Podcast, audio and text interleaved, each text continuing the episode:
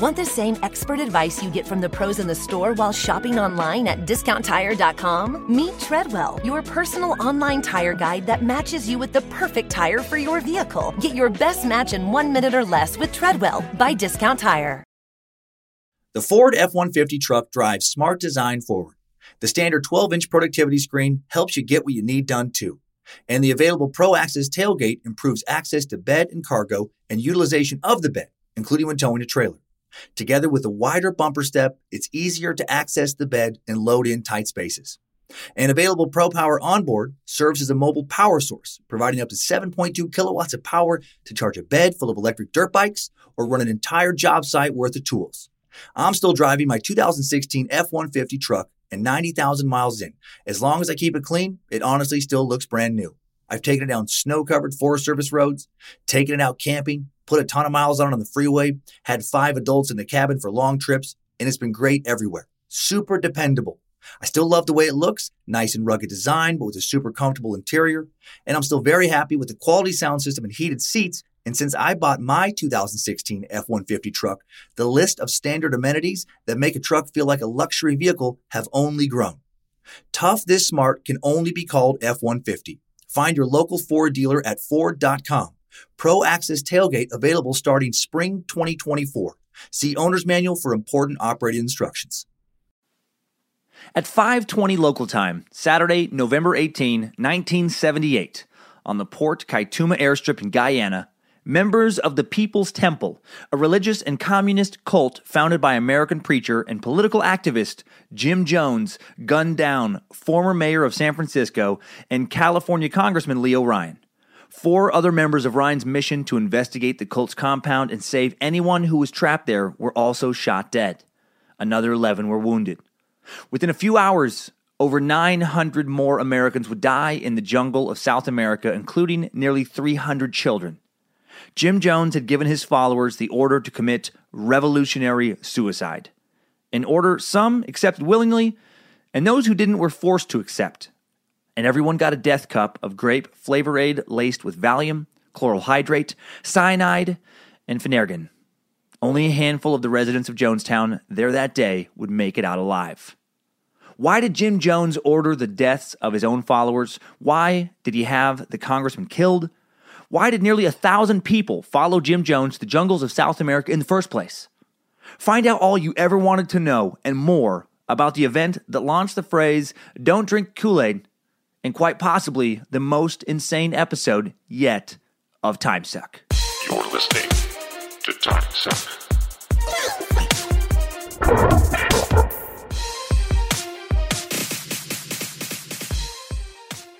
Happy Monday, everybody. I'm Dan Cummins, and thanks for listening to Time Suck.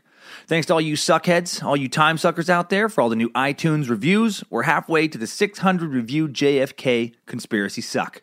Only about 500 reviews left to go. Get that Friday bonus suckage pounded into your ear holes. Thanks for all the new subscriptions and recommendations for others to listen. I appreciate all you spread the suck very, very much. And of course, thanks for clicking on that Amazon button at timesuckpodcast.com to help the show while you do your Amazon shopping. Or maybe throwing some bucks to the suck using that donation button at timesuckpodcast.com. Or buying some of those first generation Timesuck t shirts this past week made out of 407% imported koala ovaries, the softest fabric on earth. You can see some pics of Time Suckers wearing those shirts on Instagram at, at Dan Cummins Comedy.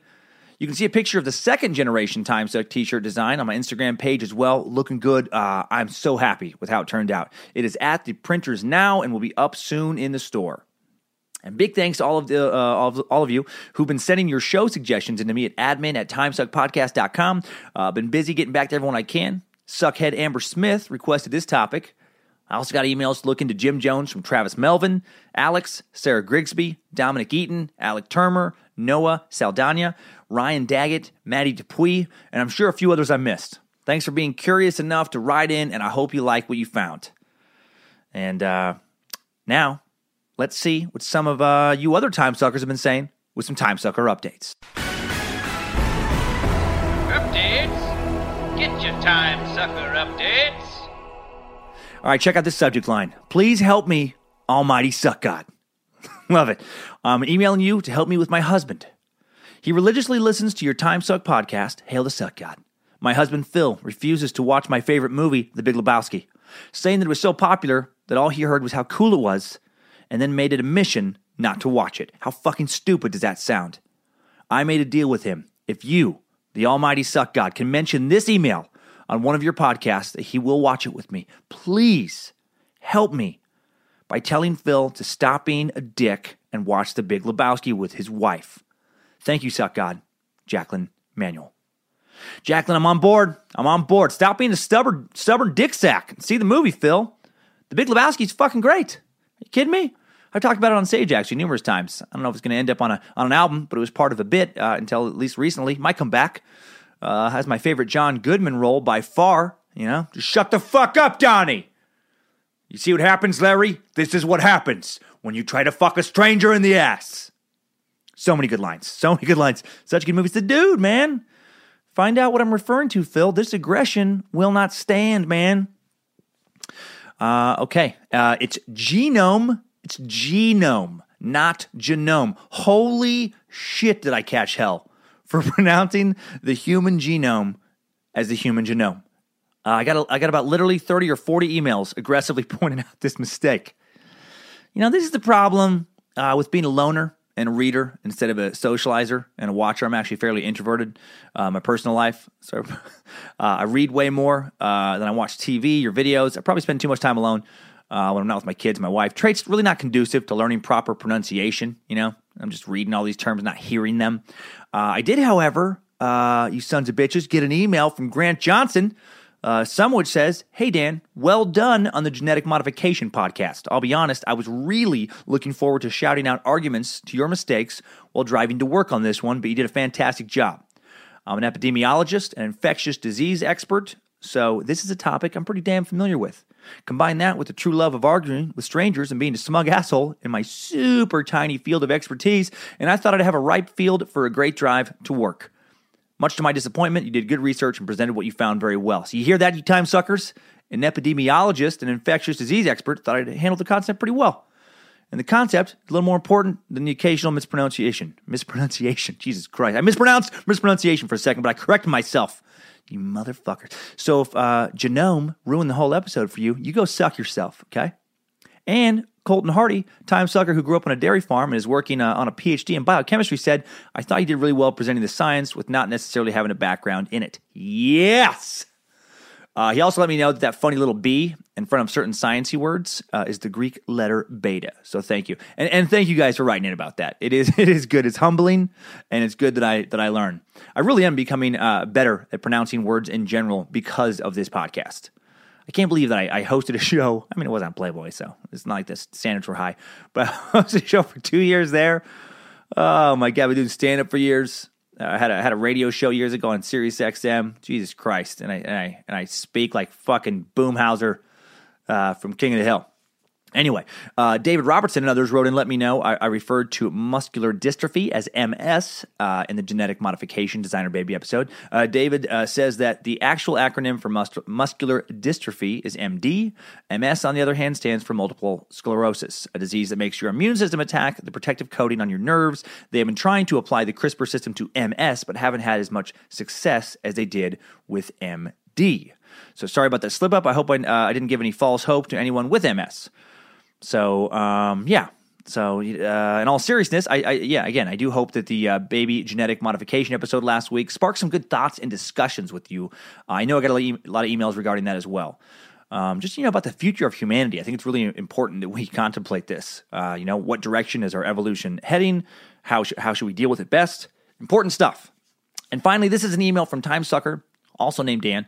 Uh, an email that twanged at my old heartstrings a little bit. Dan says, "Hey Dan, Wanted to preface this email with the fact that I love your comedy, and while seeing you in Erie, Pennsylvania this spring, you told me and your and my wife about your podcast, and we've been suckers ever since. That being said, I also wanted to say I have loved listening to the podcast and designate time so I can listen to them uninterrupted, uninterrupted in full. Well, that's nice. Uh, all except for Elisa Lam, which I had a hard time struggling through.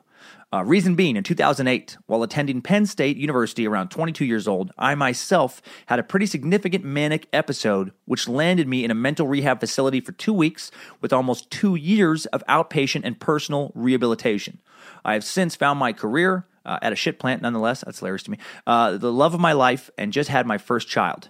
Uh, the reason the episode was so hard for me to listen to was that while you were explaining her story, it did in many ways remind me of my experience or what I remember of it. The grandiose thoughts, drawing bad connections and horrible conclusions, extreme risk taking, all while believing I was on a bullshit mental journey that was complete horseshit. And if I was in any right state of mind, I would have known that.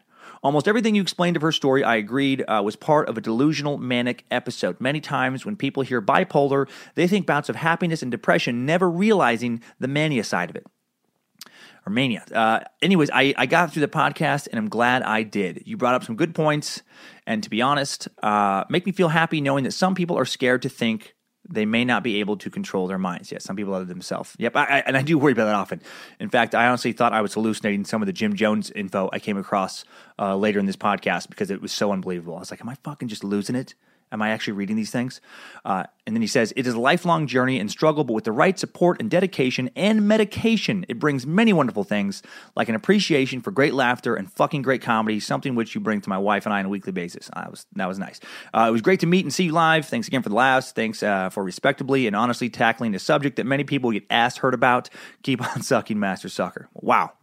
Uh, thank you, Dan. I'm extremely flattered. And to any listeners out there who may be struggling with serious mental uh, illness, uh, some mental health issue of your own, don't be afraid to get the help you need, man. I joke around a lot, even about uh, psychology and stuff, but you know, get medicated. Don't lose your life because you were too proud to ask for help. Seriously. Uh, I don't want to lose any subscribers. I've just fucking barely gotten enough uh, for sponsors, so don't, don't fuck it up for me, you beautiful bastards. Love you, suckheads. now let's suck some Jimmy, all right? All the way to the back of our throats. Let's get into some Jimmy Jones and get out of these Time Sucker updates. Thanks, time suckers. I needed that. We all did. All right, turns out, other than uh, knowing he was a dude involved in a mass suicide a long time ago, I didn't know shit about Jim Jones before this suck. Wow, what a complicated, crazy story his life is. There are going to be some parts of this story that are so crazy, you will think I'm leading you down one of those fake stories I do from time to time that I did a lot in the last episode. But then there's not going to be a just kidding. There's not going to be a no, but seriously, this story is fucking just bananas. I felt like I was literally losing my mind a few times just uh, doing the research.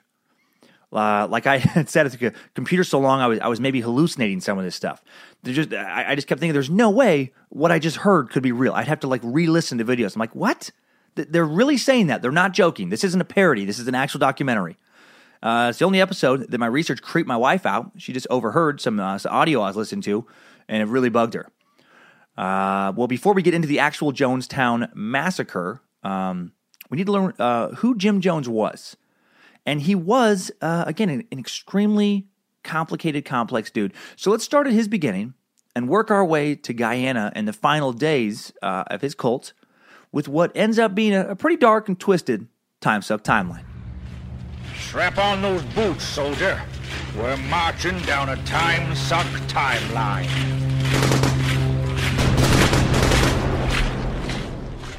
May 13th, 1931. Jim Jones is born into the unincorporated township of Crete, Indiana. Crete uh, barely has a Wikipedia page, and the only notable person it mentions being from Crete is Jim Jones. So, you know, not a lot going on in Crete. Crete is just outside of Lynn, Indiana, a town of roughly a thousand people in central Indiana, kind of east uh, uh, central Indiana. That, unlike uh, Crete, has a post office, and like Crete, lists Jim Jones as being its only notable person. So, you know, Jim Jones was born out in the sticks at the beginning of the Great Depression. Not the best time and place to kick off your experience of America. Uh, Jim's father was James Thurman Jones, a disabled World War I veteran, not to be confused with James Earl Jones, the voice of Darth Vader, who said, No, I am your father. Not Luke, I am your father, as we learned in the Mandela Effect episode. Uh, Jim's mom, Lynetta Jones. Lynetta, what a classic small town name. No one named Lynetta is born in Manhattan, right? Uh, you know, no one, no, no Lynetta a father is a, is a Wall Street banker who was born in the Upper East Side. Uh, Lynetta, she worked a variety of uh, odd jobs to keep food on the table. And according to biography.com, uh, Jim's mom was rarely around the house due to work, and Jim's dad had little interest in him. Odd side note Jim's mom uh, was apparently convinced that she had given birth to a Messiah, Uh, Jim apparently believed her as well, as we'll find out later. A uh, bit of a latchkey kid, Jim spent a lot of time with neighbors growing up and ended up going to different local churches with different local neighbors because, you know, when you're living in the Crete Lynn area of rural east central Indiana in the 1930s, church is what you do. It's not like there was a arcade or movie theater, not even uh, some TV to watch. And I'm guessing the radio options were somewhat limited. Probably, probably just stations broadcasting uh, more church. Pentecostalism uh, was hot at that time in the area, and Jim befriended a local Pentecostal minister. Uh, I know a thing or two about Pentecostalism. I grew up uh, around it in the small town of Riggins, Idaho. Went to a number of churches there myself, and my grandfather is a lifelong Pentecostal minister.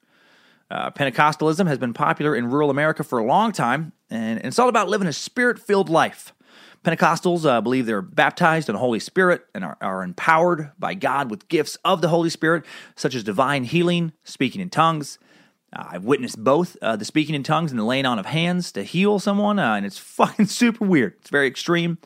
Uh, would scare the shit out of a Roman Catholic, for example. Snake handling, you know, that came out of Pentecostalism. And to be clear, 99.9% of Pentecostal churches have nothing to do with snake handling, but there's a reason it came out of Pentecostalism and not like, you know, Lutheranism or Catholicism. I think this is important to know about Jim. Uh, I personally think being raised Pentecostal, it, it gives you a, a better chance of starting a cult than being raised like Methodist.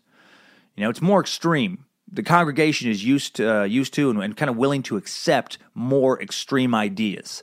You know, you witness firsthand uh, extreme types of religious concepts, you know, that people are willing to accept. I witnessed when I was 18, uh, my grandma stand up in the middle of a sermon, my, grandma, my grandma Carol, and just wave her arms around and just start, she just started yelling, just, children, children of God, come to me. I'm here for you, my babies. I'm your God. I'm your loving God. Children, tears filling their eyes. Others just shouting, Hallelujah! Praise God! Praise God! Me and my sister, uh, who only went along to make my dad happy, just looking at each other like, what the actual fuck is going on here? Well, Grandma Carol was taken in the Spirit. The Spirit had filled her with the message of the Lord. She was God's conduit. Uh, in that same sermon, my 13 year old sister was brought uh, to the pastor uh, up to the pulpit Several deacons, church members, uh, did the laying on of hands on her, placing their hands on, upon her body and casting out evil spirits that were trying to keep her from Lord, casting out her doubt over God's word. You know, with your almighty power, Father, I cast these troubling thoughts and spirits out of her body. Can I get an amen? You know, just just that kind of craziness. And uh, I think the pastor picked on my sister, uh, or chose her to come up because he knew I'd wa- I would walk the fuck out if they were going to try that shit on me at 18 years old. Uh, side note, didn't work. My sister is still a godless heathen, her spirit doomed to the eternal flames of hell. I love my sister. Well, uh, young Jim Jones uh, got into religion more than most his age. Uh, maybe it was because his parents didn't force it on him. Maybe it's because he found it on his own. Uh, Jim's classmates weren't as into religion as he was, and it kind of left him isolated from his peers as a young kid. They thought he was a weirdo, which he was. which he was, as we'll find out. Um, and also, you know, because his parents weren't uh, that involved with him socially, he had a lot of time alone, used that time to read. Uh, allegedly, he was a voracious reader, you know, and, and, he wasn't reading like Pulp Fiction. All right, he wasn't. He wasn't reading, uh, you know, just some silly nonsense comic books. He was reading the Bible. Uh, he was reading books on Joseph Stalin, Karl Marx, Mahatma Gandhi, even Adolf Hitler. Uh, according to a PBS program on Jim, kids who knew him remember uh, him, yeah, just being like super obsessed with religion uh, and obsessed with death. And based on what he does later, uh, you wonder if he was studying religion uh, at some point as a kid, kind of like um, kind of like he was studying these books. You know, like maybe from an early age he knew it was a, just a good way to manipulate people, manipulate the masses. Uh, Jim also became interested in race relations at a young age. He claimed his father, who he referred to later as an alcoholic, had ties to the KKK and uh, not a big fan of his deadbeat alcoholic racist dad. Uh, made more effort than most white kids in the 30s and early 40s to befriend local African Americans. Legend has it uh, that years later, his dad wouldn't let uh, him bring one of his, his black friends home and, co- to come into the house. And Jim then didn't speak to his father for years. Because uh, 1945, 1945, Jim parents, uh, Jim's parents, uh, James and Lynetta, uh, they divorce, and he goes to live with his mom in the bustling metropolis of Richmond, Indiana. 35,000 people, the county seat of Wayne County, Indiana. Uh, Two time winner of the All America City Award, given to 10 communities each year by the National Civic League in the United States, uh, whose citizens work together to identify and tackle community wide challenges and achieve uncommon results. Notable residents of uh, Richmond also include uh, Jim Jones, of course. In addition to Jim, uh, Rich Richmond has also raised Del Harris, head coach of the Los Angeles Lakers in the late 90s, uh, head coach of the Flat Earth prankster Shaquille Diesel O'Neal. Uh, Richmond also produced Weeb Ewbank, head coach of the 1958 and 1959 NFL champions, the Baltimore Colts. Uh, and a man who got into football as a child to work out the frustration he had uh, from being teased continually for having the first name of Weeb. What's up, Weeb? What a fucking name that is. Uh, Richmond also produced uh, Mak- Micajah C. Henley, aka the Roller Skate King, whose patented roller skates outsold all roller skate competitors in the 1890s. Micajah and Weeb. Had a lot of fun with names back in Richmond. Well, while living in Richmond, uh, which in my mind looks like Disneyland's Main Street, USA, young Jim works at a hospital as an orderly uh, while still in high school and meets young nurse and hottie boom body, Marceline Baldwin, uh, who I wished, for the sake of this story, was related to Alec Baldwin, but I don't think that's the case. Well, June 12th, 1949, Marceline, what another great small town name. Marceline and Jim do what young people do in Indiana in the 1940s and they get married. Young. Uh, Jim had just turned 18, graduated high school the month before. Marceline is 22. Scandalous. She's a, she's a horny old maid seducing a young fellow. And uh, after getting married, the couple moves to the nearby college town of Bloomington, Indiana, where Jim attends classes at Indiana University and where a young Jim listens to a speech on racial equality given by Eleanor Roosevelt that really leaves an impression on him. Uh, 1951, Jim and Marceline moved to Indianapolis, uh, just steadily moving up the Indiana urban population ladder. Crete to Lynn to Richmond to Bloomington to Indiana's biggest city, Indianapolis. It was here that the man who read Stalin and Marx as a child would attend his first communist meetings. Okay, quick note on communism.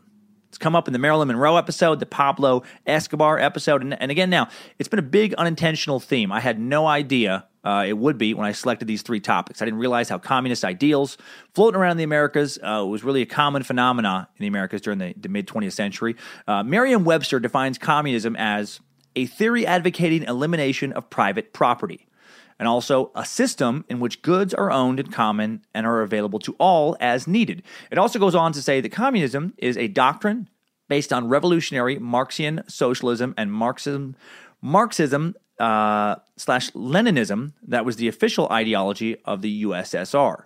Uh, or a totalitarian system of government in which a single authoritarian party controls state owned means of production, or a final stage of society in Marxist theory in which the state has withered away and economic goods are distributed equitably. I define communism as uh, some idealistic nonsense that only works in theory. And in the late 1940s and 1950s, the US government and the American general population was terrified of communism, right? This is the fucking Cold War focus on communism during this period of, uh, of U.S. history became known as you know I don't even know if it was the Cold War. I just threw that out there because the term stuck in my head. I'm gonna I'm gonna put a put a question mark on that. That didn't come from my research. Maybe it was, maybe not. But there was a huge uh, uh, fear of communism. It was known as the Red Scare, actually, around that time. Federal employees uh, were analyzed to determine, you know, whether they were sufficiently loyal to the government. That was going on at this time. Uh, the House on Un-American Activities Committee uh, as well as U.S. Senator Joseph R. McCarthy. They were investigating allegations of subversive elements in the government and in the Hollywood film industry to make certain no communist propaganda was being unleashed on American children. You know, this is when people were very, very serious about communism. Karl Marx's notion of communism, laid out by Karl Marx and Frederick Engels in 1848, called for a violent revolution by the poor working class to topple the wealthy, factory owning elites to create a society in which all of economics and all politics are combined into one perfect, classless, automatic, governmentless system based on common ownership of all economic means of production and social sameness. And this is what Jim Jones began to desperately want to create a society free of classes, a society free from the racism he saw around him, a society free from the separation between the haves and the have nots, free of ageism, sexism, etc. He began to see capitalism as evil and oppressive. And to be clear, because of some confusion from some of you listeners, I am not personally in favor of communism. Uh, I've referenced what Pablo thought about it, and now what Jim Jones thought about it. And I got some emails where some of you suckheads apparently thought I'm a big red. I'm not. I think it's a beautiful dream, uh, just dream where we all share everything, we all get along, you know. But but I think it's just that. I think it's a dream. I don't believe human nature would ever allow uh, that type of society to exist for for any length of time eh, on, on any scope. You know, like Evolution and natural selection is based on natural competition, and I think we're hardwired to compete for our survival, and competition kills communism. I'm a big fan of properly regulated capitalism. Don't allow one company to too thoroughly dominate any particular industry and then unfairly set the price because there's no competition to drive the price down. And whenever I look at big fans of communism, people like Jim Jones, I never believe they really believe in it. Truly, they don't really want everybody to equal. Uh, you know, Jim didn't. He wanted everyone else to be equal, and then he wanted to be a step above that. He wanted all these equal people doing equal jobs to listen to him, you know, without fucking criticism. That's not equality. That's one person being a dictator. You know, most communist leaders, uh, I think they they want they want to be well taken care of dictators, and they want everyone else to be communist. I just I just don't buy it. And in keeping with my capitalist ideals, I'd like to take a moment to tell you about our first sponsor. Uh, today's time suck is brought to you by Audible. Uh, don't you know? Do you love books but find that you never have time to read them? With Audible, get audiobooks and listen to those books you've been meaning to read on the go.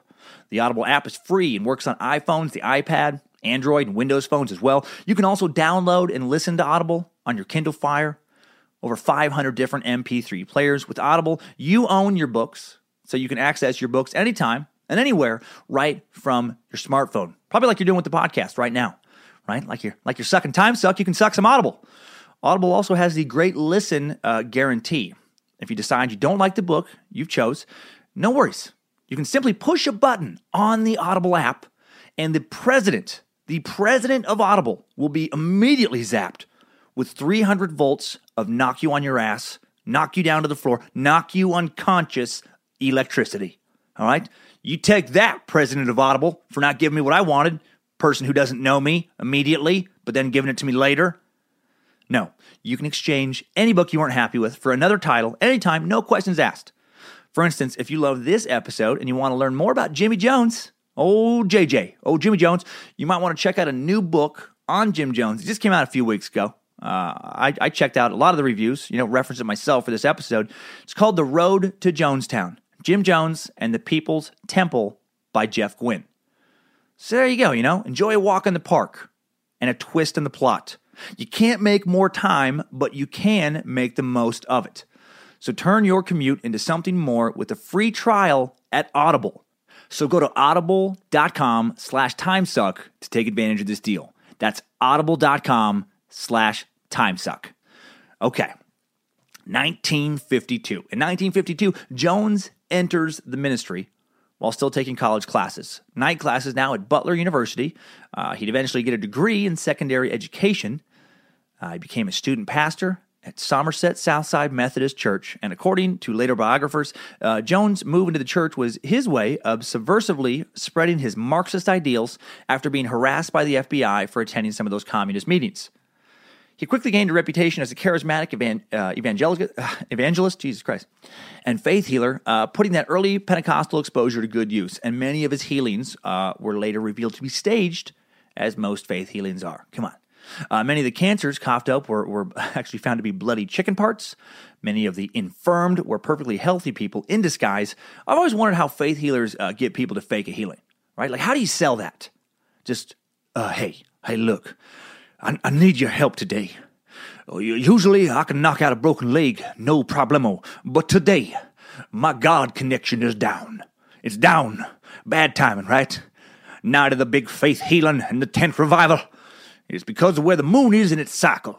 And it has little to do with the Uranus being too close to Saturn. But look, I'd love to explain it all, but we don't have time right now. So if you could just put this cast on, uh, if you could just take of these crutches, uh, and you could just limp around a little bit uh, until I call you up, and then you can yammer on about being cured uh, from a polio or or whatnot. Gosh, uh, I sure reckon I'd be grateful. Uh, I don't know. Uh, he used to he used to hire private investigators to get personal information about faith healing convention attendees, home addresses, social security numbers. You know, so he could magically reveal the information to the church attendees. Uh, time suck topic: Harry Houdini would have had a field day exposing this dude as a fraud early on.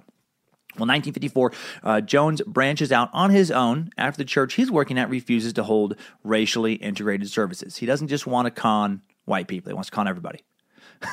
no, actually, he would be uh, he would become a monster later. But as a young man, uh, you know, despite the the fake and the faith healings, the guy was a true pioneer in racial equality. Uh, he opens the Community Unity Church in a small rented space in Indianapolis. 1956, Jones' congregation is growing, and he buys his first church, right, uh, in a racially mixed neighborhood in Indianapolis. And he opens the Wings of Deliverance Church, which would soon change its name to the church that would remain until Jonestown Massacre of, eight, of 1978, the People's Temple. Uh, the church was dissolved uh, after after the massacre. Kind of hard to keep the movement going when 99% of your congregation and your leader have killed themselves or been murdered by other members. That would that would make for an awkward church service of the People's Temple in 1979. Just okay. So um, thank you, thank you all for coming today.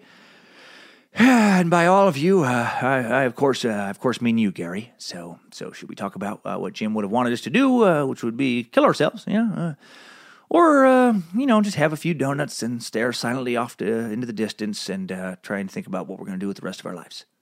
Uh, in those early years, uh, Jim uh, grows his congregation by buying time on local AM radio stations, delivering sermons, by holding giant religious conventions where he's he's bringing in more well-known evangelists to headline the event. Uh, I love that there's a whole circuit for this. Kind of like it, remind, it must have been like similar to the stand-up comedy circuit. You know, I wonder if these evangelists after shows would just be backstage talking about how they just killed it like some comics do. Just nice sermon, Jebediah. You crushed it out there, brother. You crushed it. Love the new stuff. I didn't even seem new. It seemed polished. I'll be honest. It seemed totally polished. Seemed like some of your best stuff. Uh, you been working it out at the local community church open mic nights? Well, 1960, uh, early on, uh, Jimmy does do some cool shit. All right, he's a lot more than a phony faith healer. The People's Temple opens a soup kitchen in 1960 in Indianapolis, handing out about 2,800 meals a month to the local poor. He encourages church members to dress casually, so that no one feels less than anyone else. The People's Temple uh, offers social services that include rent assistance, job placement, uh, free canned goods, clothing, coal for winter heating. Uh, January 6, 1961, uh, Jim works so hard and does so much for the city's disenfranchised that uh, on that date, Indianapolis Mayor Charles Boswell appoints him to be the director of the Indianapolis Human Rights Commission. The appointment increased Jim's public visibility a ton. You know, you know, you know, he's speaking about his work at the poor, and of course, he's talking about the People's Temple on public radio, local news, public te- television. Got a lot of media coverage when he campaigned for the racial integration of local businesses, and then that kind of uh, backfired on his church. You know, the the racial integration philosophy didn't set well with everyone in 1960s Indiana. This is a state that just a few decades before had one of the largest and most active branches of the KKK in America. Uh, his church gets a swastika spray painted on it. Shots are fired at this temple. A stick of dynamite is found outside the temple. Pretty big warning. Jim gets some harassing phone calls at his home. Uh, even a dead cat is supposedly thrown in his yard. but from what I read, I think this is weird. It didn't even sound like it was Jim's cat. Who the fuck? Who does that? What does a random dead cat being thrown thrown in your yard have to do with racial integration protests? You know, Just a couple of rednecks. God damn it, Rodney Bobby! I'm, I'm mighty sick of Jim Jones shit. I'm mighty sick. Well, you're preaching to the choir, Ricky Randy. You ain't need to get me on board. We got to do something, Rodney Bobby. We got to teach this Jim Jones a lesson. Yeah, a lesson. That's exactly what I was thinking, Ricky Randy. But what? I don't know. But until we think of something better, I want you to grab me a cat. What cat? Oh, go grab me one of Donnie Michael's cats, or, or maybe one of Doug Kyle's cats. Maybe one, maybe one of Susie Wendy's cats. What we gonna do with that there cat? We gonna kill it. We gonna kill that kitty cat, and we gonna throw it in Jim Jones' yard. Woo woo woo woo woo woo woo woo. That's that's how I, I felt like the meeting went down. Well, in the early 1960s, the negative kickback on Jones' racial integration push is creating a lot of stress in Jim's life and behind the scenes, he also confesses, confesses to Marceline around this time uh, that he no longer believes in God at all, which doesn't set well with her. And you know, initially, uh, she's not using religion as a way to indoctrinate others with communist ideals. She actually believes in God. So there's friction at home. And perhaps in a response to all this stress, Jim starts abusing amphetamines. If you remember from the Pablo Escobar episode, uh, amphetamines were popular and easy to get in America at this time, and they were legal. In the 1960s, legal amphetamines were being abused at the same rate as meth is being abused today. And then just like now, they share the same negative side effects, one of which is paranoia. Uh, hallucinations and paranoia can be the effects of chronic, long term abuse. And in the early 1960s, Jim had visions that giant global nuclear attacks were imminent. He, uh, he claimed Chicago and Indianapolis would be destroyed in 1967 And then he read an article in Esquire magazine about the nine safest places to live on Earth where you can most likely survive a nuclear attack. And uh, the area around Ukiah, California was one of these places. In 1965, Jim, his wife, there are seven adopted rainbow children of various races, including African American, Native American, and Korean. Uh, Stephen, uh, Stephen uh, Gandhi Jones, uh, their five year old biological son, and about 140 members, maybe max 100 to 140 members of their congregation moved to the Redwood Valley just outside of Ukiah. Uh, no wonder uh, he was taking uppers. He had eight fucking kids. No wonder he thought about suicide a lot. I love my kids, but I'd rather drink some Kool Aid have six more of them. Jesus Christ. I don't know how some people do it. Well, with church money, uh, Jim you know, was able to buy a new church in the Redwood Valley and also a farm in 1965, and Jim Jones' experiment in communal living began. Uh, they'd have goats, chickens, cows, crops. They're able to supply themselves with their own uh, food grown on their own land. There's no racial segregation at the People's Temple, Redwood Valley compound, no economic segregation, just communal church owned homes and devoted followers living under the watchful eye of a man who doesn't actually believe in God and who told them uh, Indianapolis would be destroyed in a nuclear attack in 1967, even though they'd live outside of Ukiah until 1974. What the hell did he say to his followers in 1968? Hey, you guys, I, I know a lot of you are confused as to why Indianapolis is not currently a pile of radioactive rubble. You're saying stuff to me like Jim. Jim, we moved across the country to avoid a nuclear attack. You said would happen, and now that nuclear attack has not happened. How, how, how can you explain this? Well, my children, uh, the explanation is simple. You you miss you misheard me. you mis you misheard me. You, see, you thought I said nuclear when when what I really said, if you had been listening extra closely like like you should have been, uh, I said a tucular. I said a tucular attack was going to destroy Indianapolis. A tucular attack is when the spiritual environment is destroyed that you can't see, the spiritual environment, but that I can. And I assure you, three tucular, tucular bombs wiped Indianapolis off the, off the map last year, and, and the city is completely spiritually destroyed. Anywho, check out that check out that sunset. oh, sure is beautiful here. I'm, I'm, sure glad I moved us to California. I mean, right, right guys? Come, come on now, come on. Well, who's with me? Okay, so Jim encourages church members to give uh, over their properties and savings to the cause. Many do. They're able to buy some Greyhound buses, start touring around the country in the summers on recruitment campaigns to bring more people to Ukiah. Jim would put on elaborate faith healing demonstrations and just mesmerize people. I've watched YouTube videos, and the dude is magnetically charismatic. He whips these religious audiences into a frenzy. Like it's, a, it's pretty unreal. People are getting, you know, uh, setting their crutches down. They're taking off casts. They're stepping out of wheelchairs. Fuck, he goes big. He goes big. I saw a video of this elderly woman. Uh, this, this is so crazy. She's supposedly wheelchair bound. Uh, some woman who Jim supposedly doesn't know starts to slowly get up on, on you know, shaky legs as Jim commands her to stand. I, I command you to stand. Stand. Ma'am, I command you to stand. In the power of Jesus, stand. Praise Jesus. The organ music is going in the background. People are clapping their hands. And he's like, stand, stand. The power of Jesus commands you to stand. fucking people are getting so worked up. She takes some shaky steps. bum, bum, bum, You know, she starts fucking, then she starts like kind of jogging and then she's running and she's waving her arms in the air and people are, oh my God. And people are crying, hallelujah. You know, she's crying. Fucking everyone is going fucking bananas. You know, he's leading this congregation into a, uh, to ecstasy. Well, it turns out that lady was a perfectly able bodied People's Temple secretary. Again, how did he convince other People's Temple members that that was fucking cool? How did he get them to see him as anything but a charlatan after that? I don't know. Well, to make money, the church begins investing in things like elderly group homes. You know, they're kind of like part of their mission of helping the poor uh, while, while gaining some income and some real estate assets. Turns out, as you'll see later, he was he was he was not totally on the up and up in these business dealings. Uh, communal members' possessions were being sold through temple antique stores, weekend flea markets. Talked a lot of elderly members into giving all their belongings over to the church. In exchange, the church would take care of them, uh, not just by putting them in a nursing home, but by making them part of the community. And he also made uh, money by applying a little Jim Jones communism on his members' capitalist uh, careers. Many uh, younger Jim's uh, People's Temple members took jobs in the area, or new recruits, you know, already had jobs already. And and Jim insisted they hand over their entire paycheck to the church, and then they receive a small allowance back from the church. You know, again, kind of like using capitalism to kind of fucking put some communist umbrella over it. Really weird. Maybe not a big deal if you're an assistant janitor. A huge deal if you're a head surgeon. Take that capitalistic uh, wage you've been earning, and then you, uh, you know, you hand it over, and then he gives you. Uh, everyone gets the same amount regardless of, of your career communist allowance. Fucking classic Jim Jones, man. you just got Jim Jones. Uh, the church would also take care of every member's medical and dental needs. They had they had uh, uh, their jobs that they did for the church on top of their private jobs. You know, helping take care of animals, the crops, helping uh, con- construct you know new church facilities, uh, helping the elderly in the church nursing homes, etc., etc., etc., etc. I watched countless interviews with former members, and one thing they keep coming back to is being so busy working all these jobs, there was very little time for sleep. They talk about only getting a few hours of sleep a night, night after night after night, always so tired all the time. Uh, they just didn't feel like they could think, you know, and they just let Jim think for them, you know, because he, would he'd like hold these these meetings again until like dawn the next day. I kind of get that, man. I get being so tired. You're just like, yeah, well, just whatever, you whatever, Jim. You you just tell me what to do. Like you feel like a zombie.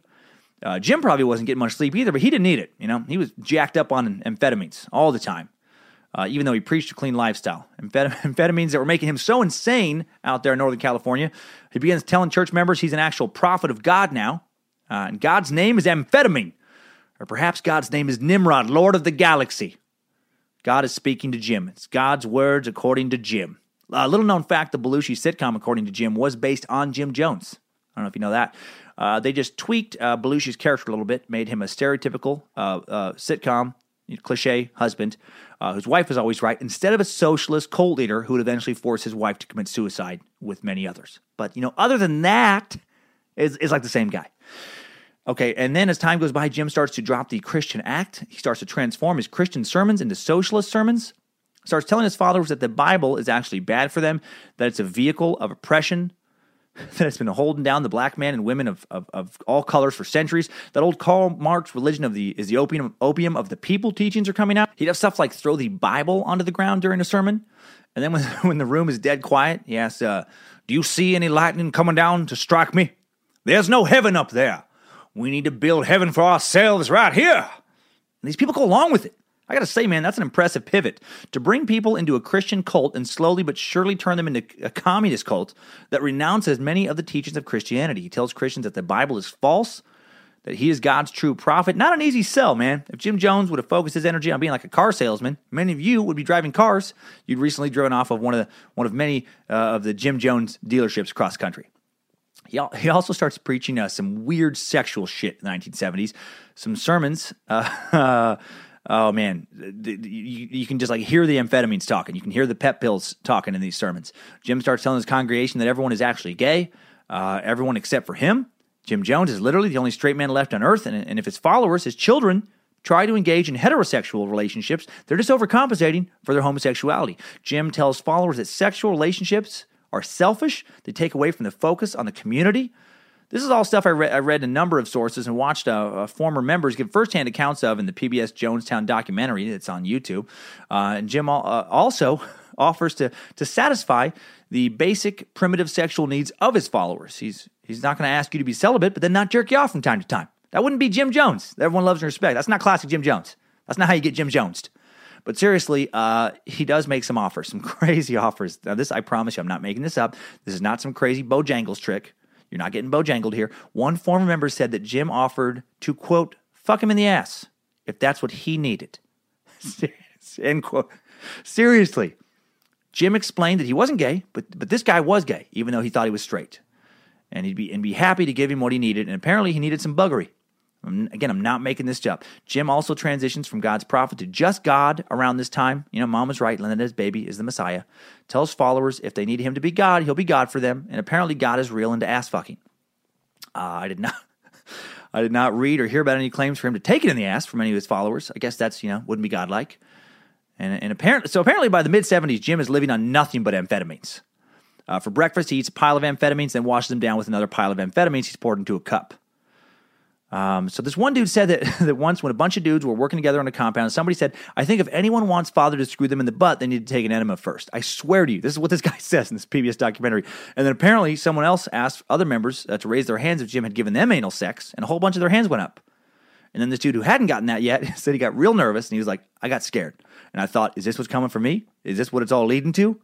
This is messed up, but so funny with me. Like, how do you let your mind go to a place as a heterosexual grown man where you buy into the faith healing initially, uh, and then you buy into living in some community where everyone is equal, and then you buy into some notion that maybe the Bible's wrong, then you buy that this dude is maybe God's prophet. Then you buy maybe he is God. Then your new God tells you everyone is homosexual, including you, even though you've never been sexually attracted to women, uh, to anything but women. And then God tells you he's going to fuck you in the ass.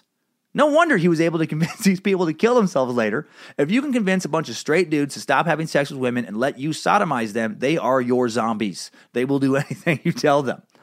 And Jim just didn't have sex with uh, male members. He also had numerous affairs with female followers, such as Carolyn Layton, a church administrator with whom he'd had a son. Jim ran an early Jonestown test in Ukiah as well. During one sermon, he told everyone to drink some punch. They all did. Then he told them it was poisoned and that they would all die together in the church as one group. He then told them after a few minutes that it wasn't poison and that he did that as a test of their loyalty, their commitment to the cause. Would they do what he asked, regardless of what he asked? Some other members who, who left after this realized uh, he did this as a yeah complete control test. You know, did he have 100% control of these people? Jim began expanding his church around California in the early 70s, giving regular sermons, participating in political demonstrations in LA and San Francisco. Uh, members also began to be routinely beaten for minor infractions. Uh, Grown ass men would be spanked in front of other members, sodomized and spanked. A lot of butt play at the People's Temple. Old Jim Butt Play Jones. Well, if it isn't Jimmy Sodomite. Uh, spankings weren't even the weirdest things I read about. Former members talked about being forced into boxing matches. When someone messed up, they'd be forced to box uh, several other members. The guilty party might be forced to box several members at a time, or maybe several fights in a row. How fucking weird is that? He'd have his followers fight themselves. How do you still justify being part of Jim's crew at this point? I don't know what the name is for this psychological term or phenomena, or if there even is one, but I, I think you just feel at this point, and you'll understand this if you play poker, you feel pot committed, right? You've already bet a few hundred bucks on the flop. You didn't get that card needed on the turn.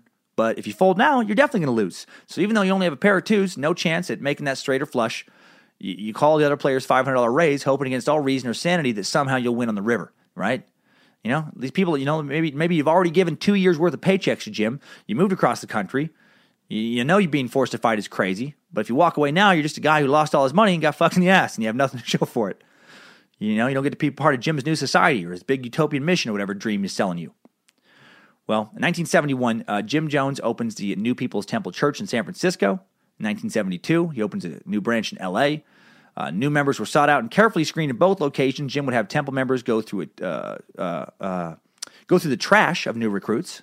He would supposedly, uh, you know, just looking for anything that you know like like if they were kind of some spy from the government or something, trying to find evidence against them. Uh, he would uh, supposedly have them sign documents admitting they'd done horrible things that they'd never done, like having molested their own children. Documents that, w- that would then be released if they ever left the movement. Blackmail documents. He wanted to prove their total commitment to the movement. Uh, around this time, Jim Jones himself moves uh, the headquarters of the People's Temple from Redwood Valley to San Francisco. He re enters local politics, uh, having his supporters help various candidates into office who are in line with Jim's left leaning political beliefs. 1973, Lester Kinsolving, an ordained Episcopal priest and a reporter for San Francisco Press, wrote an eight part series of articles that documented allegations of physical abuse at the hands of Jim Jones, financial misdeeds, suspect theology with People's Temple. The first four articles ridicu- ridiculed Jim Jones' claims of divinity, his ability to raise the dead. That's a fun claim to make. How does, how does that not fold when someone's like, okay, prove it. Let's head to the cemetery. I want to see you raise some of these dead. Oh, uh, you mean that kind of dead? Brother.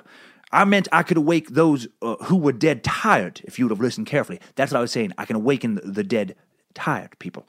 Uh, the articles criticized questionable financial dealings, exposed involvement in Mendocino County, where Ukiah is located, uh, with employees and public officials in the, in the temple. Temple members mobilized to write letters to the editor of the Examiner and picketed the newspaper's office in protest, and then the Examiner caved to the pressure, dropped the final four articles slated for the series, and uh, and the bad press kind of went away for a little bit, but the, but it scared Jim. After these articles, Jim Jones prepared an immediate action contingency plan for responding to a police or media crackdown.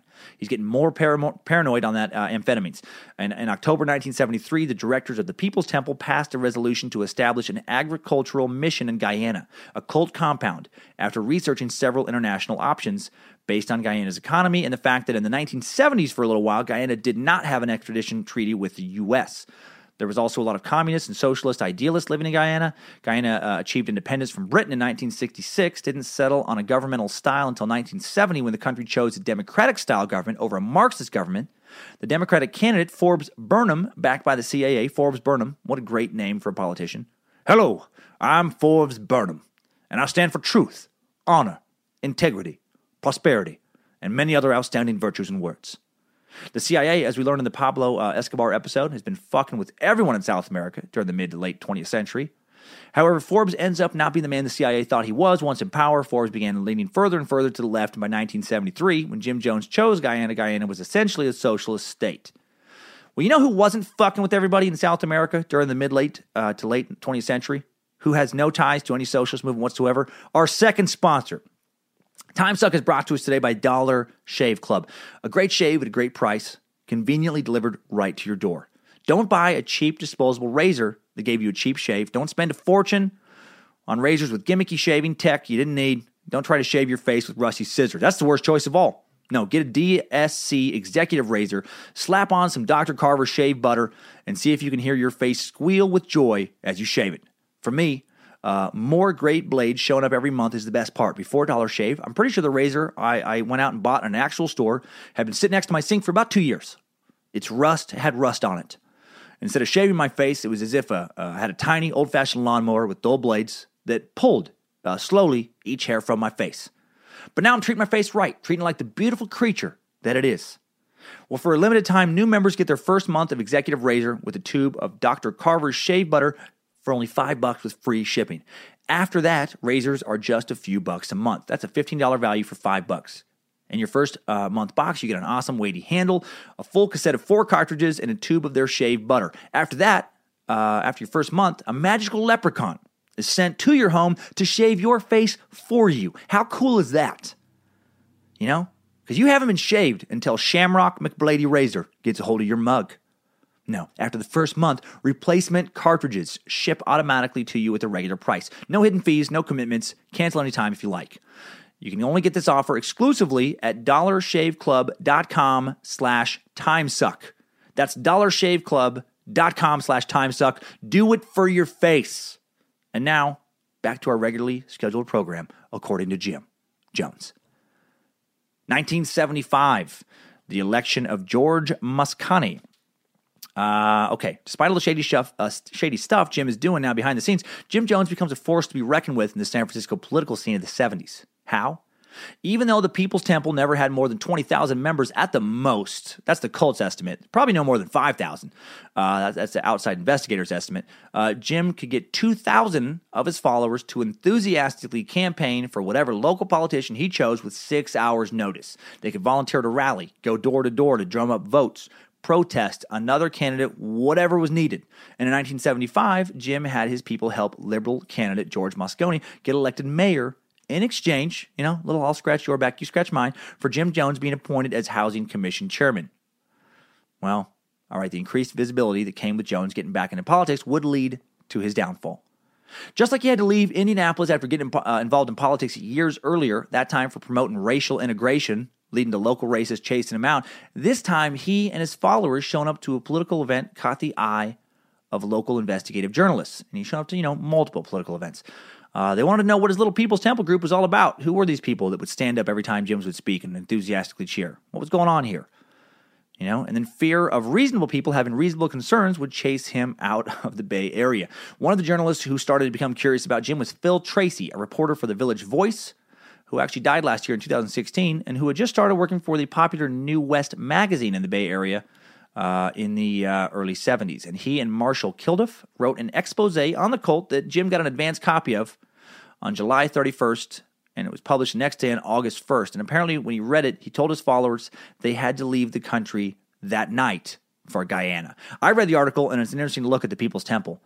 On the one hand, it states that they offer a variety of social services in San Francisco from their local branch on Geary Street.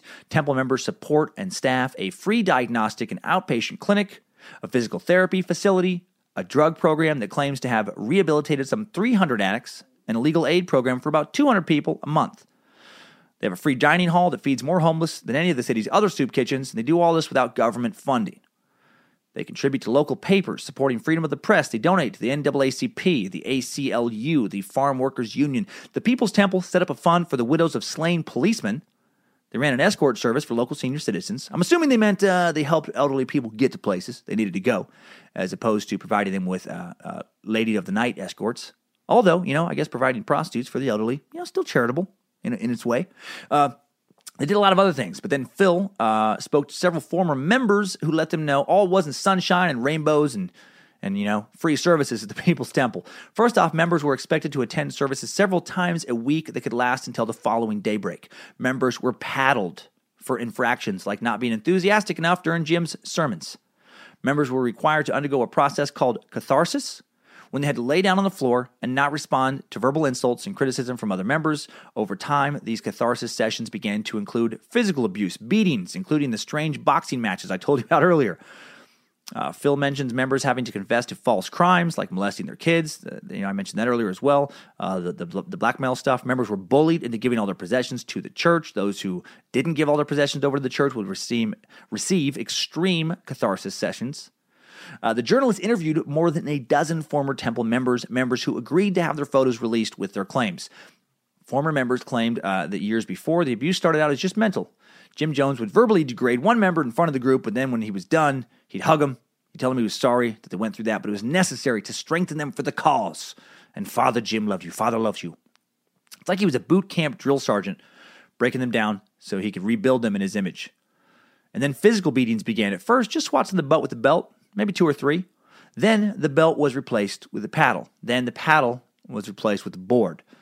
And then the number of times they were spanked increased from a few, you know, maybe five, ten swats at first, to then 25, to then 50, to 100 as time went on. Members rationalized the punishment as being for their own good, you know, as negative reinforcement to keep them making positive choices.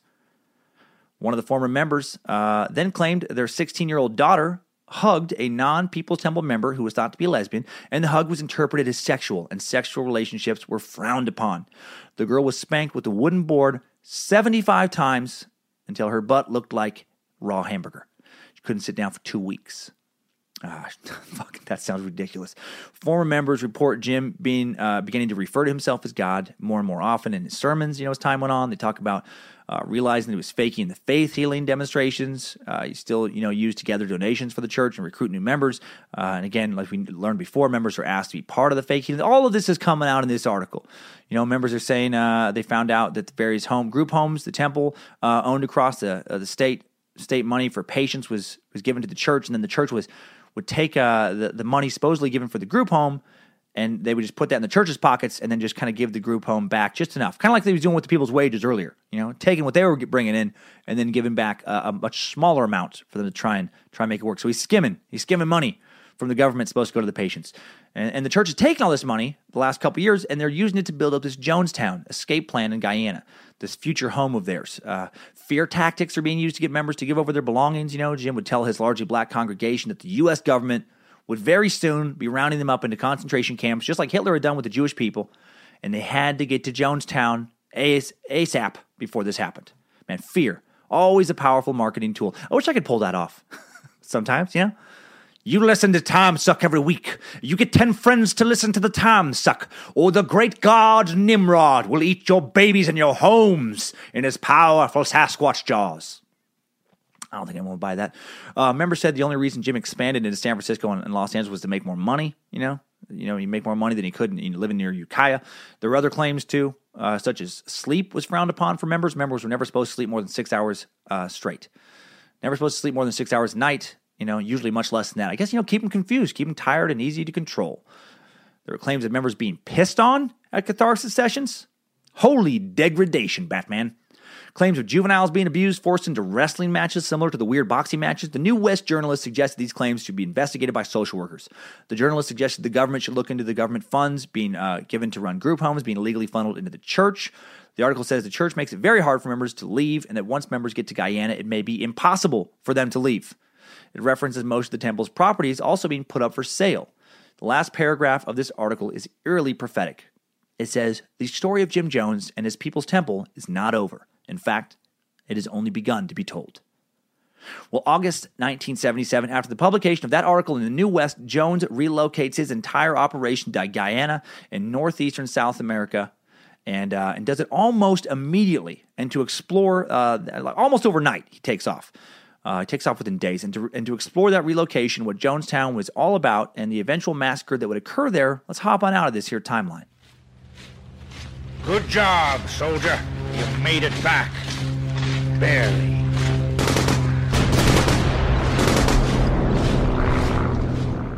Man, what a crazy ride so far, huh? When I heard that Jim Jones set up a compound in the jungles of South America, initially my first thought was who in the right mind would follow this son of a bitch? You know? No one in the right mind, but he had carefully brainwashed his followers out of their right minds. Their right minds were, fucking long gone. He used sleep deprivation, he degraded them emotionally and physically, he controlled every aspect of their lives, he'd gotten many of them to sell all their belongings. I'm sure many of them felt like, you know, they were way past the point of going back to their former lives. You know, no one likes to think they've thrown away their lives on a series of stupid choices. So they probably rationalize it all. The power of human rationalization is very, very strong. You know, they convinced themselves that Jim somehow maybe was God. You know, and you do what God tells you to do, even if he doesn't make any sense. You know, the Lord works in mysterious ways. They'd already heard that as a kid. You know, and, and Jim Jim Buttplay Jones, he's mysterious as fuck. You know, easier just to go along with it and stop thinking for yourself. Just let Jim tell you what to do. Well, the first group to uh, go to Guyana to look into settling, uh, setting up the Temple Agricultural Mission was a group of about eight people, December 16th to December 28th, 1973. The People's Temple negotiated a lease of uh, 3,800 acres of jungle and located, uh, it was located about 150 miles west of the Guyan- Guyanese capital of Georgetown. The site was isolated, had soil of low fertility, even by Guyanese standards, so they were happy to give it to him. The nearest body of water was seven miles away. Had to get make take muddy roads to get there. Jonestown's uh, location was advantageous not only for Jones because it was isolated, you know, make it harder for people to leave, but also for the Guyanese government because the settlement stood not far from Guyana's disputed border with Venezuela. And the Venezuela uh, military would be re- reluctant to kind of storm in there if they were risking killing Americans. So the place was uh, it was beyond remote. It was truly out in the jungle. Uh, December 1974, a group of 30 or so People's Temple followers came from California and a charter flown by Norman James to visit, see how things were progressing. Uh, some, some stayed, brought the total up to about 25 people by the end of 1976, about 45 people. Temple members are working hard to clear the jungle, build a community, create an agricultural project which grew pineapple, uh, cassava, uh, eddoes, other tropical fruits and vegetables that I'd never fucking heard of. Uh, the group also raised livestock for consumption. They built a chicory, uh, a little chicory, a little Jim Jones chicory. Welcome, welcome to Jim Jones Chicken Shack. Uh, they produce both eggs, chicken, uh, piggery, source of pork and ham. If you don't like the chicory, you, you try Jim Jones piggery. You get yourself Jim Jones. Uh, by January 1977, the number of residents had grown to about 50. The setting was remote, but they had running water, electricity, sewage system. They built dormitory housing divided workers up into education of the young, care of the elderly, livestock, agriculture, uh, etc. They, they, they, you know, would sew their own clothes. By the time of the massacre, they were, they were almost totally self sufficient. You know, they had plans to build a sawmill, had a doctor, had a pharmacy, nursery, all kinds of shit. They had a radio system, uh, radio system that only Jim Jones used. Check out how crazy this is. He recorded new propaganda and sermons constantly. And for at least the last few months of life in Jonestown, he would replay old sermons and then mix in new ones. And he would play his various messages on this radio system that was broadcast throughout the compound 24 hours a day, every day. You heard the voice of Jim Jones screaming nonsense con- constantly. You fucking woke up in the middle of the night and heard it. What a great way to break down your followers psychologically. What a great brainwashing technique. Jim's jo- Jim Jones News was the only news you would hear. There was no radio other than his, no TV, nothing else. You know? And a lot of his messages revolved around how much the U.S. hated them and that U.S. forces would be sent down to destroy them at any time. So by 1978, Jim's paranoia is getting out of control. He's becoming totally unhinged. Right? His addiction to amphetamines is becoming more powerful. He's having a harder time hiding it from his followers. You know, he's just fucking drugged out of his mind. His sermons are delivered becoming borderline incoherent. He's becoming more and more obsessed in his paranoia with thinking his followers want to leave him. Leaving Jonestown becomes completely forbidden. Going home is called blasphemy. People uh, who voiced wanting to leave are shamed in front of the others. They're beaten. I've listened to audio clips of him chastising people who just want to go home and visit their families, and he just becomes enraged. Physical abuse has continued. Residents are still being beaten. Jim's still having sex with whomever he chooses, male or female, from his followers. You know, again, just amphetamines like crazy. He's becoming more paranoid that capitalistic forces are trying to destroy what he's built. And an interesting thing about Jim's view on politics is that uh, defeatism and nihilism he had down there. He had it long before Jonestown. He never thought so- socialism would triumph in the end. He basically thought that best case they could just delay the inevitable attack from outside forces. You know, just just enjoy the socialist dream while it lasts because it's not going to last for long. And yet people still followed him. I am amazed about about that nihilistic aspect of him. You know, because I think it's one thing to get people to follow you when you tell them you're taking them to a new, better place. You're showing them a, a new way to heaven. You got all the answers. You know, I think it's a lot harder to get people to follow you into just nothingness and eventual despair and destruction. Just this fatalistic fucking attitude of everything's not going to work out. Jim uh, didn't believe in God, didn't believe in man. There was no no God, uh, and and man's nature ultimately was greedy and evil. But the right thing to do, you know, according to Jim, according to Jim Jones, uh, was to fight that uh, that nature as hard as you could, live purely for as long as you could, before the outside world came to destroy you. And because of this pessimistic view, you know, he'd been thinking about mass suicide for years. He'd planned out the poison Kool Aid recipe long before the congressman would come. Uh, he'd staged numerous fake suicides down in Jonestown. We talked about fake suicides being staged uh, going back to Ukiah. You know, he was ready. He had a plan. And a few members who escaped from Jonestown before the end, uh, uh you know, about the they they knew about the the fake suicides. They knew about the beatings, about not being allowed to leave. You know, word was getting out. There was media interest back in the States after the New West article came out and Jim fled. Family members are now starting to write to their congressman saying they're afraid for the lives of their loved ones down in Guyana. Public interest is growing. What are, what are they doing down there? Word about this gets back to Jim. He gets more and more defeatist about the whole situation. By the time uh, Congressman Leo Ryan announced he was going to fly down to Jonestown on November 1st, 1978, I mean, Jim was just fucking, he was right there. He was ready to make the call about mass suicide. Uh, the Jonestown members in Jones' inner circle were super nervous about Congressman Ryan's visit because Jones, in his increasing paranoia, would vacillate between saying they should let him, you know, in, let him see what a wonderful community they'd, they'd built, and then also saying other times they should just kill them all the moment they arrive. Well, the investigation party does does arrive. Uh, survivors of Congressman Ryan's group arrive uh, in Jonestown, and they are not killed on site. Survivors of the investigation party talk in documentaries about how impressed they were with Jonestown, saying it was Spartan but incredible what they'd built for themselves in the middle of the South American jungle. The party came on a Friday, uh, and that Friday night, the community put on a concert for Ryan and his group. Uh, some of the members played in a band, and I've listened to the footage again. There's a lot of recorded stuff out there. Uh, it sounded, they sounded great, actually. They sounded really, really good like really good. Uh, it, it's so eerie to watch, knowing what's about to happen to them because they look so happy. They look so alive and vibrant, singing, dancing. You know, little kids. You know, lots of little kids out there singing and dancing. You know, beautiful young adults singing and dancing, so enthusiastic. You know, happy elderly people. They just look so fucking happy. And at one point, Congressman uh, Ryan takes the mic in the middle of this little party, speaks to the group, and he says, "quote I think that all of you know that I'm here to find out more about you." Questions have been raised about your operation here. Well, I can tell you right now that from the few conversations I've had with some of the folks here already this evening, that whatever the com- you know comments and complaints there are about people here who believe that there there is also people here who believe this is the best thing that ever happened to them in their whole life. And the crowd goes nuts. They cheer so hard when he says that there's people there who think this is the best thing that happened to them in their whole life. I mean, spontaneous, emotional cheering for like a solid minute. But not all of that cheering, as it turns out, was genuine. A few minutes later, two different People's Temple members passed some of uh, Ryan's party members uh, some notes asking them to please help them get out of Jonestown. And then the next day, members start telling them, uh, uh, you know, Ryan's party on camera that they would also like to leave immediately. They wanted to return to the U.S. with Ryan. And then when word got out that a few people wanted to leave, a few more people wanted to leave. And then the fun vibe of the previous night of singing and dancing really changes. You can see this footage, you know. Uh, and Jim Jones uh, starts making pleas with defectors to stay, telling them, "You, you, you can't leave. You're, you're my people. You're my children." And then one of Jones's followers tells Ryan that he needs to leave, that he is in extreme danger. But Ryan tells him, You don't have to worry, we're safe. You have the congressional shield around you. Well, it turns out that shield wasn't uh, bulletproof, as we're going to find out soon. Uh, minutes later, another Temple member approaches the congressman, shaking and crying, and then says, Motherfucker, you're going to die. Pulls out a knife and tries to attack Ryan. Others tackle this guy, but not before he gets some of his own blood when he accidentally cuts himself all over Ryan's shirt. So now the congressman's covered in blood. Everyone's starting to fucking freak out as they should be.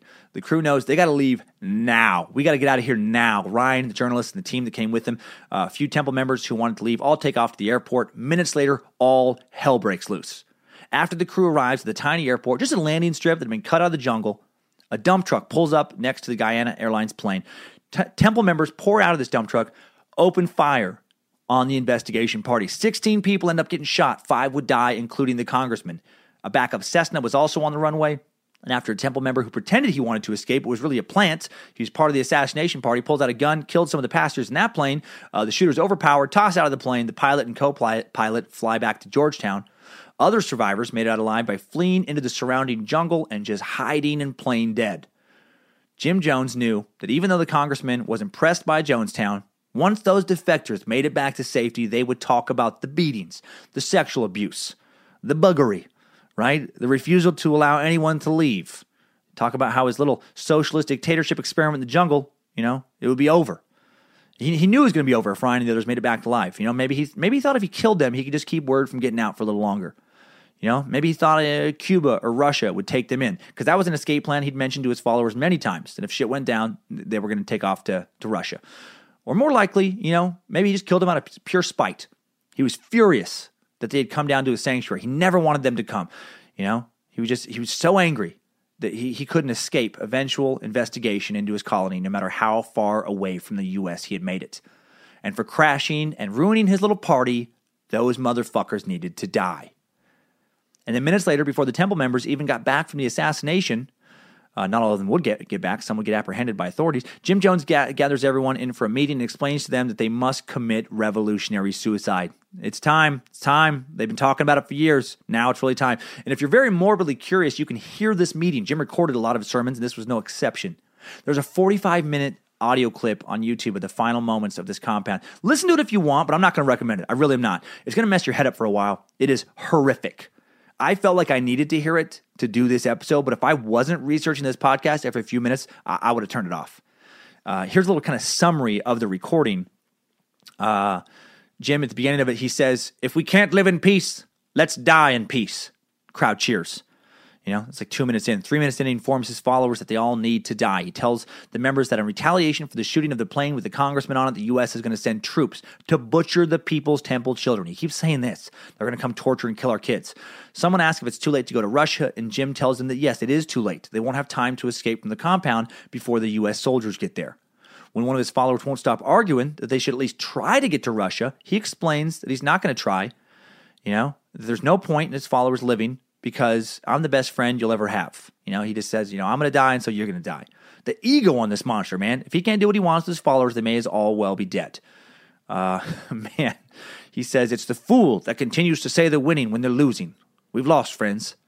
He doesn't want his followers to see him captured, see his little fiefdom brought down. Well, then this one woman, oh my God, this Christine, this poor woman, she won't give up making rational points, and no one is going along with her. It's so fucking terrible to listen to. You know, she says stuff like, I, I still think that as an individual, I, I have a right to what I think, what I feel. I think we all have the right to our own destiny as individuals. And I think I have a right to choose mine, and everyone else has a right to choose theirs. Now, when she says this, this perfectly rational, great point, fucking silence from the group. Then another follower tells her, Christine, you're only standing here because he was standing here in the first place, referring to Jim Jones. So I don't want you talking about having an individual life. Your life has been extended to today because of him. And the crowd cheers. You know, it's like everyone's taking fucking crazy pills. Uh, in a bit, he says, You'll regret it if you don't die this day. And some other cult member starts yelling at Christine, and the crowd is with her. You know, the person yelling at Christine, You must be scared to die. Later, the lady yells, You won't be no good in Russia, goddammit. Jim has the majority of these people convinced that the only reasonable thing to do now is to kill themselves. Well, 22 minutes into the 45 minute audio clip, someone says the congressman has been murdered. And then Jim says, It's all over. It's all over. Get the medicine, referring to the poison. 25 minutes in, oh, this is so horrific. The youngest kids, the youngest kids are poisoned first. You can hear them scream uh, and try not to drink the poison. It's fucking awful. Uh, 27 minutes in, uh, some follower starts talking about reincarnation and about how they're on this journey to the afterlife, how this is all this is all a good thing. And then 20 minutes, eight minutes in, yeah, man, you hear the kids screaming. 29 minutes in, a follower starts telling people to stop crying, saying, "There's nothing to cry about. You know, you should cry when you co- when you come into this world." Huge applause as she ends with, "We should be happy." After a little pro-death rant. 31 minutes in, Jim cuts off some woman saying her last words to the crowd.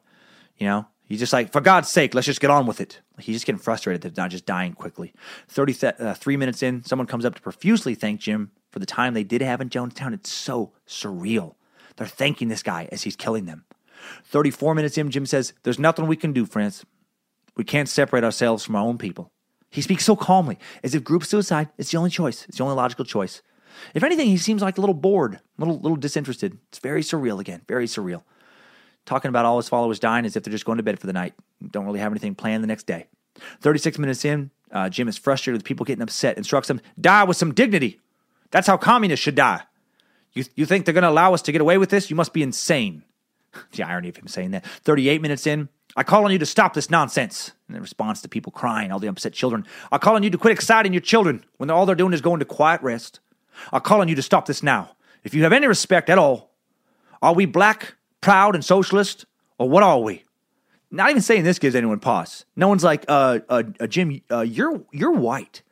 You know that you're very, uh, very white, right? Uh, Forty minutes in, uh, Jim says, "We're not letting them take our life. We're laying down our life." Big cheers from the crowd. Big cheers. Forty-two minutes in, set an example for others.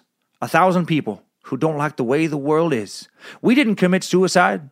We committed an act of revolutionary suicide protesting the conditions of an inhumane world. 43 minutes in, it's so quiet. And the recording stays quiet until it's over because they're all dying. Shortly after the recording, Jones himself did not drink the punch. Once he knew his followers were dead, he shot himself. Or, or maybe had himself shot by one of the last surviving members. There's speculation on both sides. Not only had Jim killed everyone in Jonestown, he'd also commanded that one of his temple members who was in uh, their church at Georgetown in Guyana with her three kids also kill herself and her children, and she fucking did. She didn't have any of the poison punch, so she used a knife, stabbed her two younger ch- kids to death, then her grown daughter and, and her each slashed each other's throats. Another small group of temple members that included Jim's biological son, Stephen, were away from the compound that day to play a basketball game against the national Guyanese team. They also lived, as did some of the uh, those who shot Congressman Ryan and others at the airport and didn't make it back in time for the punch party because they were apprehended. And a handful of others assigned with some tasks, such as giving the temples remaining money. The Soviets did make it out alive. And then that was it. And that was it. A community of nearly a thousand people in Guyana and a handful of others still living in San Francisco, LA, and Ukiah is, is gone. Nearly all the temple members are dead. They, they almost all of them had already taken off to Guyana. The U.S. government seizes the remaining assets of the church, shutting down the California branches since the whole movement was based around Jim and he didn't leave any scripture behind to follow, since it was more political than religious by the end. There's no longer a movement for, for the surviving U.S. members to even be a part of. Just fuck poof. One night, man, it is so, so, so unreal. They're dancing, singing, clapping, looking as full of life as a human can look. And the next day, it is all over and there's nearly a thousand dead bodies piled around in this compound in the Guyana jungle. So, all right, so before I get to my last thoughts on this suck, there are, of course, alternative explanations for what happened at Jonestown on the web. Of course, there are. Some people think that Jonestown was much more than a cult. Uh, they think that Jim Jones was a CIA operative who was performing numerous mind control experiments on behalf of the U.S. government. There are numerous carefully edited YouTube Alex Jones ish fucking videos produced by people absolutely convinced this. I watched one of these videos and it was just some silly X Files bullshit, man. Uh, even the video description, you can read that, and it's again like I talked many episodes back. You know, it's like when you see like uh, uh, some crystal reference in a website, you're like, okay. Uh, it says, contrary to mainstream media propaganda, the People's Temple in Jonestown, Guyana, was not mass suicide. It was mass murder by the CIA. A lot of all caps in, in here. If you wonder uh, where the people end up who are disappeared from the privatized prison system, mental health facilities, child protective services, foster homes, and orphanages, etc., here is your answer. Nazi war kim- criminals continue their crimes against humanity, funded and protected by the same Rockefeller banking interests which run the US and other governments to develop new ways of controlling and killing innocent people. If you still believe our media would never lie to us, or that our CIA would never be this evil, this video should help you break that programming. All right, all right, fucking dickhead. Way to take a partial truth or a small truth and then expand a bunch of nonsense off it. Yeah, sure, some shit happens, but come on. Oh, I did a lot of research. I don't fucking buy this for a second. Sure, CIA did it. It's all the CIA. And the Earth is flat. And NASA guards are patrolling the ice wall. And space lizards control every goddamn move. Get the fuck out of here. Well, there is another uh, slightly more believable conspiracy theory out there uh, that the reason Jones died of a gunshot instead of being poisoned uh, was not because he ever uh, intended to kill himself. They think he didn't. After killing his followers, uh, some people believe he was going to take all the people's temple money he had, you know, hoarded, and he was going to flee to Cuba. Uh, but he was intercepted at the last second by Bojangles. That three legged, one eyed, genetically modified hellhound hates communists almost as much as he loves defenders of freedom. And Grammy winners Michael McDonald and James Ingram riding upon his back, machine guns in hand, riding, ridding the Guyana jungle of communists like gardeners pulling out weeds. Yamo time suck. Ho, ho, ho, Yamo time suck. Come on. I couldn't do a bunch of bullshit in that last episode and then nothing this week. You fucking kidding me? You can't go from getting bojangled and McDonalded on the reg to none at all in one week. Come on. I know some of you are upset, but I had to. Had to lighten this one up a bit right now, man. It was getting fucking heavy for my own sake, just to get through the rest. Jesus. It's a crazy ride, huh? Man, what a complicated dude. I'd feel a lot better in some ways reading about a guy like Jim Jones if he was just all bad. You know?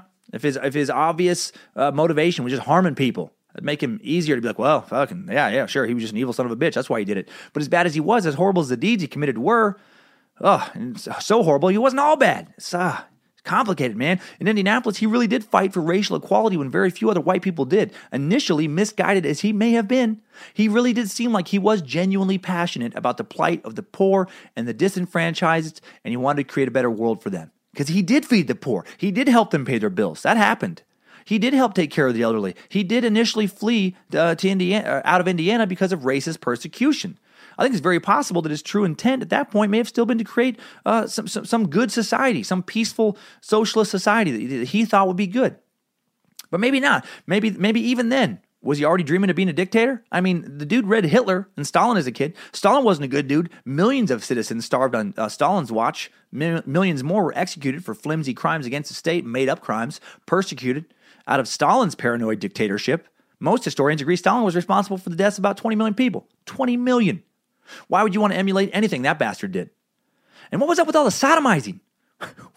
was he attracted to men or was it about control? Was it about obedience in some sick way?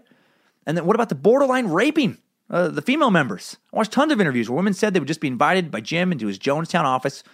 He'd come in, he'd just take his clothes off and without even speaking a word. He'd just start having sex with them. If they cried, which some did, he'd tell them he's doing it for their own good. This is the father helping you. How creepy is that? Was that about sex or just power? I think all that was just about power, man. He just seemed to crave more of it as he went along. He was an addict. You know, he, he was addicted to power and control more than he was addicted to amphetamines, I think. You know, the greater the criticism from the outside world, the greater obedience he seemed to need from his followers. First, he's just, just helping people out. Then he's their prophet, right? Then he's their God. And, then what? You know, then he's beating them. You know, did he want to be their God all along, all the way back to when he's a student pastor in Indiana, faking those uh, faith healings? Did he dream about having total control over the lives of others back when he was a, a kid reading about Hitler? We'll never have all those answers, you know. All I think we can do is learn from a tragedy like this. And what I learned is what I already knew stay away from narcissistic control freak, power trippers. You know, like this asshole at all costs. Don't allow yourself to be mistreated like that. And don't let anyone you know or yourself get sucked into some bullshit like this if you can help it. So before we do our top five takeaways, let's go over uh, the top 10 warning signs you or someone you know is in a cult from culteducation.com. Number one, uh, absolute authoritarianism without meaningful accountability. Again, these are the warning signs of a cult. Number two, no tolerance for questions or criticism or critical inquiry. Number three, no meaningful financial disclosure regarding budget, expenses, such as independently audited financial statements. Number four, unreasonable fear about the outside world, such as impending catastrophe. Sound familiar? Evil conspiracies, persecutions. Mm-hmm. Number five, there's no legitimate reason to leave. Former followers are always wrong in leaving, negative or even evil in doing so. Yep. Uh, former members often relate to the same stories of abuse and reflect a similar pattern of grievances. That's why the, the article came out, right, in San Francisco. Uh, there are, number seven, there are records, books, news articles, uh, television programs that document the abuses of the group leader. That happened with them. Number eight, followers feel they can never be good enough. Uh, yep, I read interviews and watched interviews with, yep, they would speak to that. Number nine, the group leader is always right. Oh, Jimmy, Jimmy Buttplay Jones was always right. Number 10, the group uh, uh, slash leader is the exclusive means of knowing truth or receiving validation. No other process of discovery is really acceptable or credible. Yeah, he was God, right? He was the only one who knew. Sounds like Jim Jones nailed all those. And so now, you know, if you end up in a cult, well, suckhead. You don't say don't say you weren't warned. All right. Okay. Time for some top five takeaways. Time suck. Top five takeaways. Number one, even though the phrase associated with mass murder slash suicide uh, of Jonestown is don't drink the Kool Aid, you know, meaning don't just blindly buy whatever someone else is selling you, step back and think about it, the followers actually drank the generic version of Kool Aid, Flavor Aid, specifically grape Flavor Aid. And apparently, uh, you can get 12 packs of Flavor Aid for a buck at Kmart. You know, when everyone starts saying, uh, don't drink Kool Aid, you know, you know that at least a few flavor execs, Flavor Aid execs were pissed. They're like, God damn it, Kool Aid's always stealing our thunder. It's Flavor Aid. Don't drink the Flavor Aid. Wait, no, wait, no, do, no, do drink, do drink the Flavor Aid. Don't dr- drink the Kool Aid. Ah, ah, fuck it. Number two, uh, Jim Jones convinced straight Christian African American men in the 1970s to let him sodomize them. That, to me, is even more morbidly impressive than convincing hundreds to kill themselves. Historically, American black Christian culture has not been real fond of homosexuality, especially amongst dudes. Maybe he really did have some kind of CIA mind control powers. Number three, new members agreed to sign documents confessing to heinous crimes they never committed so the People's Temple could use those fake confessions against them later if they tried to leave. If you somehow don't already know that you should never ever do that, if you're thinking about joining an organization that needs uh, potential future blackmail information from you, you need to not join that organization. Right? If you're still confused right now as to why that's a big deal, you need to not join any organization. You need to stay at home alone as much as humanly possible to minimize the possibility of making horrible choices for yourself because you're not good with decisions. Number four, if Jim would have just focused on the socialism he claimed to promote, Jonestown might have worked out on some, you know, some small scale. You know, if you want to have a commune out in the jungle, get other people to live there and share in all the work and be communal hippies, fine. But he, but he had to swindle their money, man. He had to literally spank them had to have sex with his followers, just like Pablo Escobar, ego and an unquenchable thirst and addiction to more and more power and control eventually brought him down and brought down over 900 people with him because enough was never enough. And number five, we're doing a new kind of number five now. Time sucker Nick Wentz suggested making one of the top five takeaways a new piece of information rather than just another recap. I like that. Well, here we go. More info for you suckers. Number five, Jonestown wasn't the only mass suicide of the 20th century. On May 1st, 1945, up to 2,000 residents killed themselves after the arrival of Stalin's Soviet army spiked widespread panic in the town of Demmin, Germany. No flavor aid this time. Some weighed themselves down with stones and jumped into the river, some holding their kids as they did so. Some hung themselves, some shot themselves, some slashed their wrists, the wrists of others, etc. One more dark association between Stalin and Jim Jones. Time Suck Top 5 Takeaways. All right, thanks, Sucks Heads, for listening. I had a lot of fun with that one. I had a lot of fun. I felt pretty strong about my pronunciation game, too.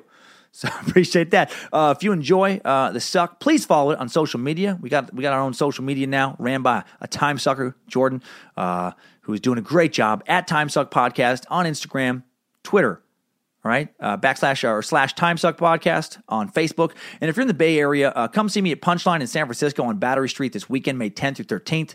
I'll also be just north of Los Angeles at Levity Live in Oxnard, California, May 26, 27, and 28. Uh, go to timesuckpodcast.com where you can link to more tour dates. And next week on Timesuck, it's the dark web, the internet's black market, using Bitcoin instead of traceable cash Tor, free software that lets users uh, anonymously communicate with each other and buy and sell goods and services anonymously across the world. Uh, it's a crazy place that I'm excited to learn more about. I'm a little bit nervous, honestly, to learn more about. The creator of one of its marketplaces uh, went by the handle The Dread Pirate Roberts, ran an illegal store called the Silk Road, arrested and sentenced to life in prison in 2015 for computer crimes, uh, being charged with money laundering, computer hacking, conspiracy to traffic narcotics, procuring murder, so, what the hell is the dark web? Who is this dread pirate Roberts guy? What kind of hidden websites are out there? Turns out a lot. What do they sell? How do you find them? Am I going to get arrested just for looking this shit up on my computer? Uh, listen to Timesuck next week and, and, find out. I feel like we're going to know a whole lot more about the place many of us spend hours on every single day, the World Wide Web. And that, that fascinates me.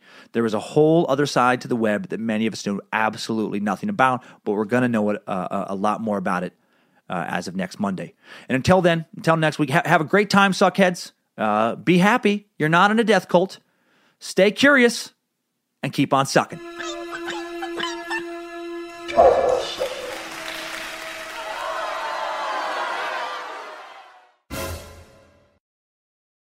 Want the same expert advice you get from the pros in the store while shopping online at discounttire.com? Meet Treadwell, your personal online tire guide that matches you with the perfect tire for your vehicle. Get your best match in one minute or less with Treadwell by Discount Tire.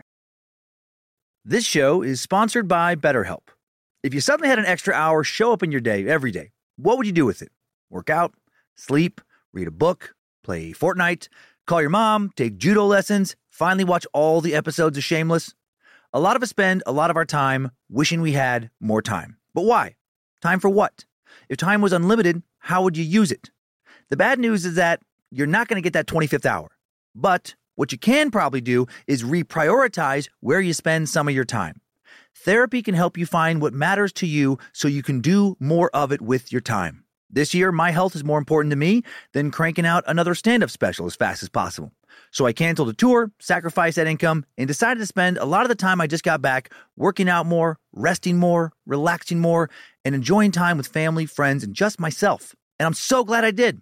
I feel better than I have in a long time. And my BetterHelp therapist, Debbie, was very helpful in getting me to make the decision to pull back. Thank you, Debbie. If you're thinking of starting therapy, give BetterHelp a try. It's entirely online, designed to be convenient, flexible, and suited to your schedule. Just fill out a brief questionnaire to get matched with a licensed therapist and switch therapists at any time for no additional charge. Learn to make time for what makes you happy with BetterHelp. Visit betterhelp.com slash timesuck today to get 10% off your first month. That's betterhelp, H-E-L-P dot com slash timesuck.